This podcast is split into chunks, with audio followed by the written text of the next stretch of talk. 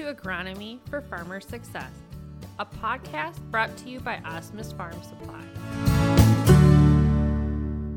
Okay, Bill Schrader with Osmus Farm Supply, and back here again with Todd Clausen from Midwest Seeds. And Todd, I thought we'd talk a little bit about some things you could help growers with going into the spring. I know we're sitting here today, it's a lot warmer than it was last week. It's February twenty-fifth today. Last week was very cold, the week before was very cold. The southern U S basically got frozen out, but spring is around the corner, and uh, producers are going to want to start pulling their planters out of their sheds here in a few weeks. So um, what are some of the things you talk to growers about that you think is most beneficial in preparing maybe your equipment or just getting ready for what's about to come with the spring rush? Mm-hmm. So when I think about when I think about both of our crops in this rotation, you know, I, I, I want to think about again. I, I want to think about timing of planting. I want to think about conditions of planting, and then I, you know, I'll, I'll, you also want to think about in that planting period, however long it may stretch out, because you, you, you may start on the twentieth of April and you may not finish until June the first, depending on what the weather pattern does. But but I you know I, I want to think of it in in that respect. So uh, with corn, I, I do believe that corn has a real wide window of performance potential. Yeah. We've talked about this before, but it, but I, I think what's terribly important is is you simply have to watch corn go into the ground in, in great conditions. Uh, you mentioned the size of planters, you know, sixteen and twenty-four and thirty-six uh, row equipment, or even larger. You know, what that what that firepower for those number of rows gives you is the opportunity to pick your days. Mm-hmm. And and every day can re- can really matter on there. So I, I do believe, and, and we can see that that a one hundred percent performance potential opportunity with corn could be twenty to twenty-four days. It could be, it looks like it could be, you know, the eighteenth or nineteenth of April in this part of the world through the fifteenth of May with ease. Mm-hmm. So so select good conditions, drop into good conditions, deliver that seed where where and how you want it to be. Make sure you can get it closed, make sure you can drop those sidewalls back in, and make sure that you can get all the air out of that trench. Sure. Yeah, we talked about that a little bit in our last podcast, but conditions, maybe even over temperatures. Make sure that ground is fit, right? Like mm-hmm. you said, you don't want those air pockets. You want to see that picket fence stand if you can with corn. Are there things, I mean, there's so many things on a grower's palate when they're trying to plan and get everything arranged, have things ready to go for spring. Are there things that you think maybe slip through the cracks that guys can easily overlook that make a big difference in planning? Yeah, when when you think about, especially as as focused as we are in in, in the seed business, is, you know, hybrid placement isn't rocket science, but it's terribly important. So mm-hmm. products were selected and placed by farm. Uh, if, if you can stick to those plans, uh, you know, we believe that, that, that you'll have a, a better advantage and, and a greater positive outcome. Although I also realize as a farmer myself is is once you get to the first of April, plan A may want to go out the window, uh, right. but you know, we like to tag all our boxes. This goes on Martha's eighty, this goes on, on, on you know, Jones Quarter, whatever it might be. But I, I also believe that, you know, stick to your plan. You've made that decision for all the right reasons. Let's not let it go out the out the window now. I, and I'm right. I am not a uh, you know I am not an equipment jockey, so they're you know making sure your planter's ready to go. That that certainly is in someone else's uh, wheelhouse, but yeah. boy, it's not mine. Yeah. Well, without getting into specifics on products, because I think I'm going to have Blake in on another time, Blake Huntington, our Midwest rep, to talk about some of his products specifically. But how do you How do you pick fields and match them to hybrids or varieties? What are some of the key things you look at in a field that says, you know what, I want this type of hybrid, or I want this type of variety to mm-hmm. go on that? Yeah. You know, um, texture, sure, water holding capacity, and on the opposite side of that is drainage. Okay. And so, you know, those are some of the biggest, and then obviously organic matter, what type of fertility level, you know, uh, exists sure. in, in any given field, but but texture, you know, and, and drainage, tile, you know, things of that nature. Particularly in this part of the world, we get this a lot. Well, I, I need something for wet feed. Well, that's a specific type mm-hmm. of hybrid, and and and that type of that type of selection has has multiple components to it. Um, if, if if if you have a field that is going to have wet feed, you you know that you know your drainage and your tile system is isn't that great there. So what do you need? Number one, I need I need a hybrid that's going to jump up and get out of the ground. So emergence, emergence capability, good quality of that seed, so good cold germ, good pericarp integrities. But I need establishment. That's terribly important. Then secondly, with that, I need a I need a penetrating type of a root system. So so not a horizontal, not a not a network of a root system that's going to hang up in that top five or six inches. That would be more conducive in a coarser soil, soil that's going to have a, a greater sand texture. So I'm looking for, in that kind of a scenario, heavy, flat, black, four and a half to five percent O M. You're looking for more of a more of a coarse root system that's going to get deeper and deeper into the soil and get down through, mm-hmm. you know, some heavier clay uh, type of pans as well. And then, then at the same time, you're you have to constantly then look for, you have moisture, you're not able to to to alleviate some of the, the, the farm from moisture. You have to think about disease and overall disease pressure. Yeah. So you're looking for particularly the fungal diseases, and anthracnose is probably the key there. So I mean, there's just certain things. So it's it's root system, it's it's emergence capability, and then it's disease type of package that really helps us place products uh, at least to the best of their ability. Along those lines with planning, population is a thing that people talk about a lot. You farm a little bit. How much do you vary your population? Do you variable rate, or do you change populations based on hybrids, or do you just stick to a, a good solid rate and go with it? Yeah, at least at home, we, we do not variable rate, but we do change our, our populations by hybrid if it's necessary. And really, so now you're talking about a couple things. Either a I hate using the terms, but fixed versus flex, because yeah. almost, I mean, most most pedigrees are going to flex to an extent. Yes. But there are hybrids that have a, what we call a fixed air tendency. And so a fixed air tendency in top-end yielding environments will need to push population mm-hmm. some to get there. And um, although a, a a fixed air tendency hybrid also has extremely strong stress tolerance, because it's it, it it's going to throw that same number around, and that's that a similar length of potential kernels regardless of what's going on around it. It, it will take some stress. But then on the other side of that, where else can I push population? If I have a pedigree, if I have a hybrid that's got a really nice root and stock combination, and then you're also going to have to make sure that you have a low a, a, a low risk of green snap. You know, sure. So, so you're looking for something that, that grows at a more deliberate rate. But if you've got stock and root combinations that are really strong, well, you can push population and not then be too concerned with late season standability issues. Mm-hmm. Do you see advantages to certain row widths? Do you think narrow beans help as we move north? Do you think um, having narrow row corn is advantageous? I know that's been, you know, experimented with and used by a, a lot of growers. What's your experience been?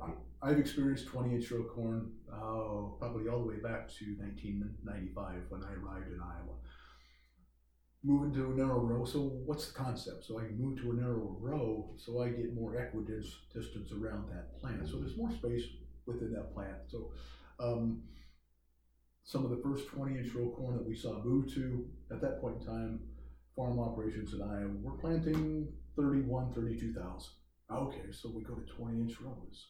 I've got more space. So what, what do they do? They go right to forty-five thousand seeds per acre. Well, that didn't work. Right. Didn't work the way I wanted to, or didn't have an advantage, or might have given me a disadvantage. Then then drop back down to forty. Mm, that, that still didn't give me advantage based on the increase of cost of the additional seed.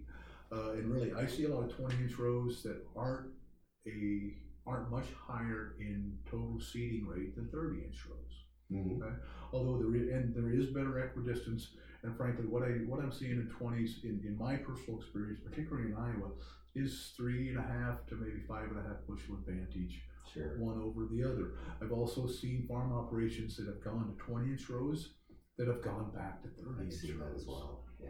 And so, so what what what what consumes you to do that? Well, and I, people say, well, equipment mm-hmm. um, and labor. Uh, right. So I'm hearing both of those things, but um, I'm, I'm, I'm just seeing people, some people have moved back, but then actually I saw an individual I've known uh, probably since nineteen ninety-five who's been on twenty inch rows and he's just completely happy with it, and, and it grows uh, uh, really phenomenal. In corn, I, I think there's an advantage, and in theory, again, you still look at it and go, man, it's got to be because you're, you're taking stress away from the plant because you have less competition right. in row. Um, but it, uh, I also am not certain that we're breeding for narrow row corn. Yes, right. Yeah, the hybrid's probably not well suited for that. Mm-hmm. So that leads me into my next question. What about soybeans then? Um, do you think the narrow row soybeans might have an advantage over um, thirty inch beans, or do you feel the same way about that? I think there's, I, I think that there's some advantages, and of course then there's disadvantages in soybeans as you narrow up those rows. Right. Um, if you look at performance, my experience has been nearly anything more narrow than thirty can perform better than thirty. Yeah. Okay, but what's the immediate disadvantage? So now you hold up here. There you go. Especially in this part of the world, you know, you're going to close that canopy. You're going to continue right. to have moisture. You're not going to. You're, you're not going to get any arid factor out of out of sunlight. But then at the same time, the, the, there's that other advantage of better cover, better weed control, better suppression right. of weeds. Yes. Though um, I also believe that as we see planting dates, so we do want. We do want soybeans planted earlier than what we do. Right. I, I, I always ask this question. I say, what's the very best, what's the very best soybean planting date on your farm? Yeah. And farmers always give me, well, I, I think it's May the fifth. And uh, in the end, it's the first planting date. Right. It's always your best, because after that, uh, data on top of data will show and will tell you that you lose one half a bushel per acre per day that you delay soybean planting, because they're not they're not driven by heat, they're driven by sunlight. Yep. And you know, a soybean plant will put on a node every three and a half days from first trifoliate through about R three. So the more the more nodes you have, right? Where yeah, I mean a, a pod's worth one point eight bushel per acre, so you know extra nodes are worth it. So but think about this, and you you, you talked about variable rate seeding before. I like variable rate seeding in soybeans, and so in okay. your in, in your tough dirt, what do you yeah. what do you do with it? You crank it up, right. and in your good dirt, yeah. you back it off, so you can then insinuate and instigate more branching. Okay, so why do why, why do you plant more in your tougher soils on your farm, your coarse soils, your drier soils, your tighter soils? Because plants are going to be smaller. You're gonna have you're gonna have less stem area, so you have to plant more stem area. Mm-hmm. So back to the narrow rows, the later I plant soybeans, narrow rows become much more advantageous the sure. later you plant, because they are gonna be shorter, you'll get a better canopy out of it. And again, you're you are simply planting more stem area that can put on more nodes, it puts on more flowers, puts on more pods. Yeah, it's interesting you bring that up on the variable rate planting for soybeans. We've been doing that for Harlan uh, for, I think, three years now. He has capability doing variable rate. Uh, we scale back the population in those low areas where we're going to get a lot of growth. Mm-hmm. Um, there might be more potential for some white mold. And then in the sandy spots, we'll be cranking up the population, get trying to get a little more vegetation mm-hmm. out there, cover mm-hmm. that ground up so it doesn't dry out on us. And then there's areas in between, and usually these alkali rims around those low spots, and we really throw the population at yeah. that. Because there's a little bit of data that shows when you pack those roots tightly, you can get just enough acid out of those roots that the plants exude mm-hmm. that you can you can overcome a little bit of those high pH situations, yep. those alkali rings. Yeah, you almost get a microenvironment of, of, of, of a lower pH yes. and acidity factor there. Yeah, and, and then on the variable rate with corn, just the opposite of soybeans. In your in your in the good parts of the farm, the higher yielding parts of the farm, you crank it up, and in the lower yielding parts of the farm, you back off your seeding or you back off your population. Right. Yes, definitely.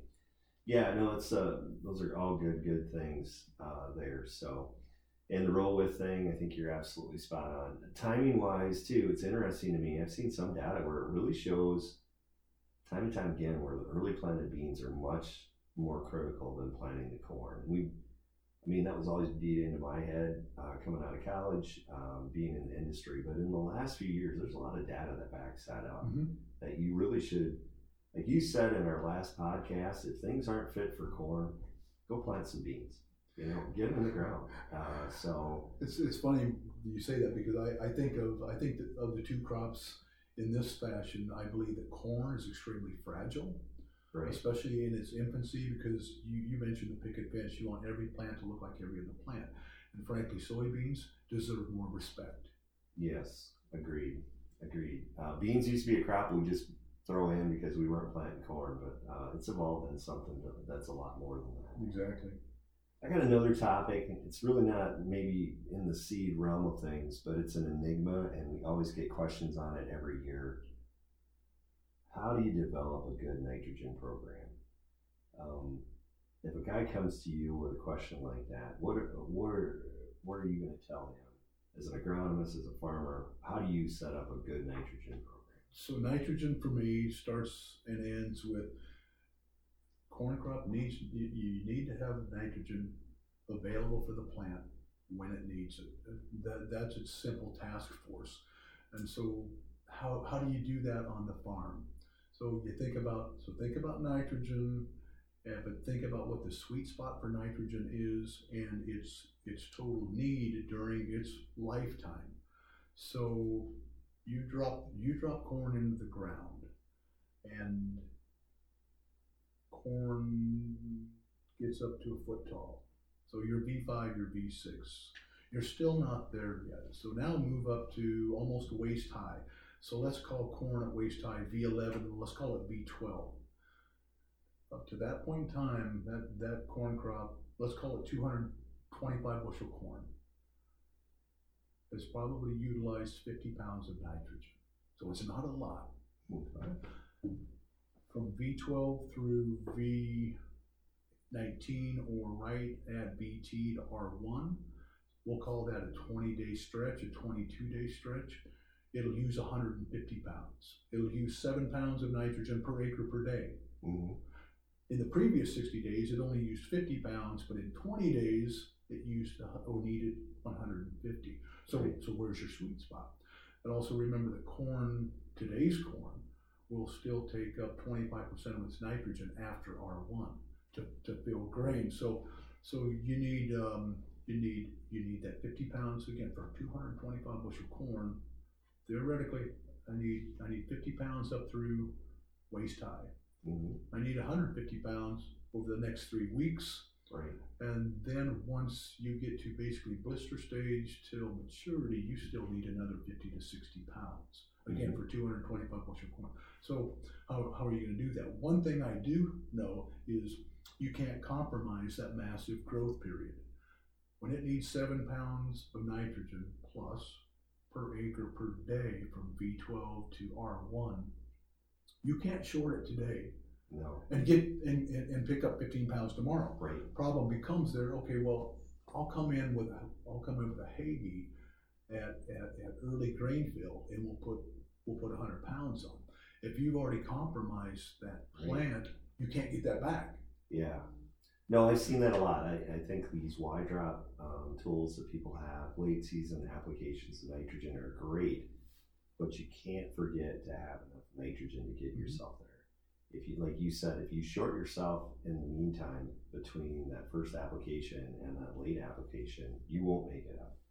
But and, and and obviously, to be most efficient, you need to apply mul- or you should apply multiple times, closer to the time that, that the right. plant needs it. Again, so you drop whatever form whatever form of nitrogen in the, in in the soil, it ends up as nitrate. Well, nitrate has a negative charge. Your soil has a negative charge.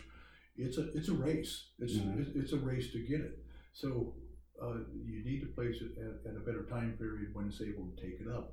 My my perfect scenario would be, I would run a weed and feed. So I would run yeah. out front with a U A N solution with my herbicide. I would prefer to have it incorporated. So really, it's basically a P P I herbicide with with nitrogen, and I would put twenty-five percent of my nitrogen at that point in time. Again, this mm-hmm. is my theory. My, my mm-hmm. this is what I what what, what I will do. And um, um, I'm going to put twenty-five percent of it out there. okay, I'm only going to use X amount up through waste time, right? right? But but I also need it. So what, what I want to do there, so I'm not necessarily feeding the plant on that front end, I'm feeding the soil. So I'm feeding the microbial activity of the soil. What, how will that help me? That will help then release nitrogen late in the season as, right. as mineralized nitrogen. So basically that early application is going to provide the nitrogen source for the corn from R one to maturity. If yes, that, if that makes sense. Yes, it does. So, so then I so that's that's twenty-five percent of my total nitrogen load. Then I would prefer to then put it on at planting time. So now I right. put, now I put another twenty-five percent on, mm-hmm. and and preferably I'd love to have it two inches away from my seed, at the same level of my seed. Mm-hmm. So as your crown roots start to form, and as and as they start pushing, because they're not going to take a lot of nitrogen, but they need it when they need it. Right. And at V five and V six, I'm for all you folks out there, I'm I'm, I'm showing you with my hand how, how tall this corn will be. I see it; it's beautiful. But but you have to think about it. you need you need the roots to be growing through, because at, B, right. at V five and V six, what happens? You start to produce the number of total rows around on that, right. so you still don't want to short at that point in time. Right. So I, I think that application is important, and then side dressing, and I would have it.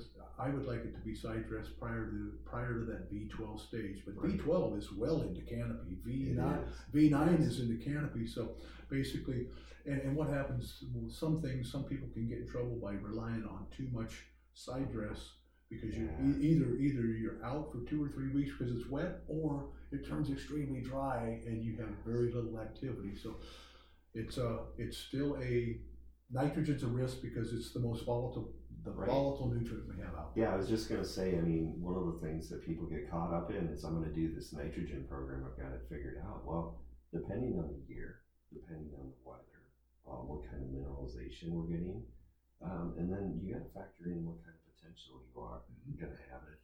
That later application is great, and I think it's an excellent tool because you can fine tune it based on what the potential is out there. Mm-hmm. Usually by the time you get to V twelve, we got a good idea what we're looking at. Yeah, your foundation is there. Yeah, so um, that's the good part about that split application. The dangerous part is you don't want to leave your plant starving or thirsty in that meantime before you get there. You want to make sure you have enough nitrogen there. Exactly.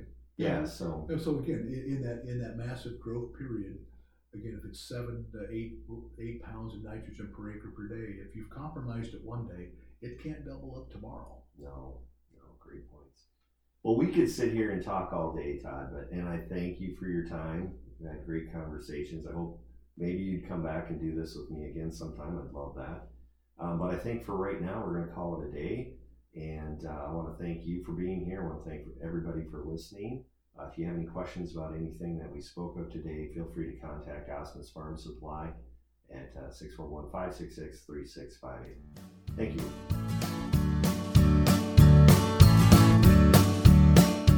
Thank you for listening to Agronomy for Farmer Success.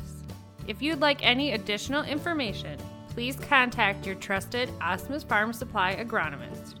Please make sure to subscribe to Agronomy for Farmer Success on your podcast player of choice, including Apple Podcasts, Google Podcasts, Spotify, Stitcher, iHeartRadio, Pandora, and more, to be notified when new episodes become available.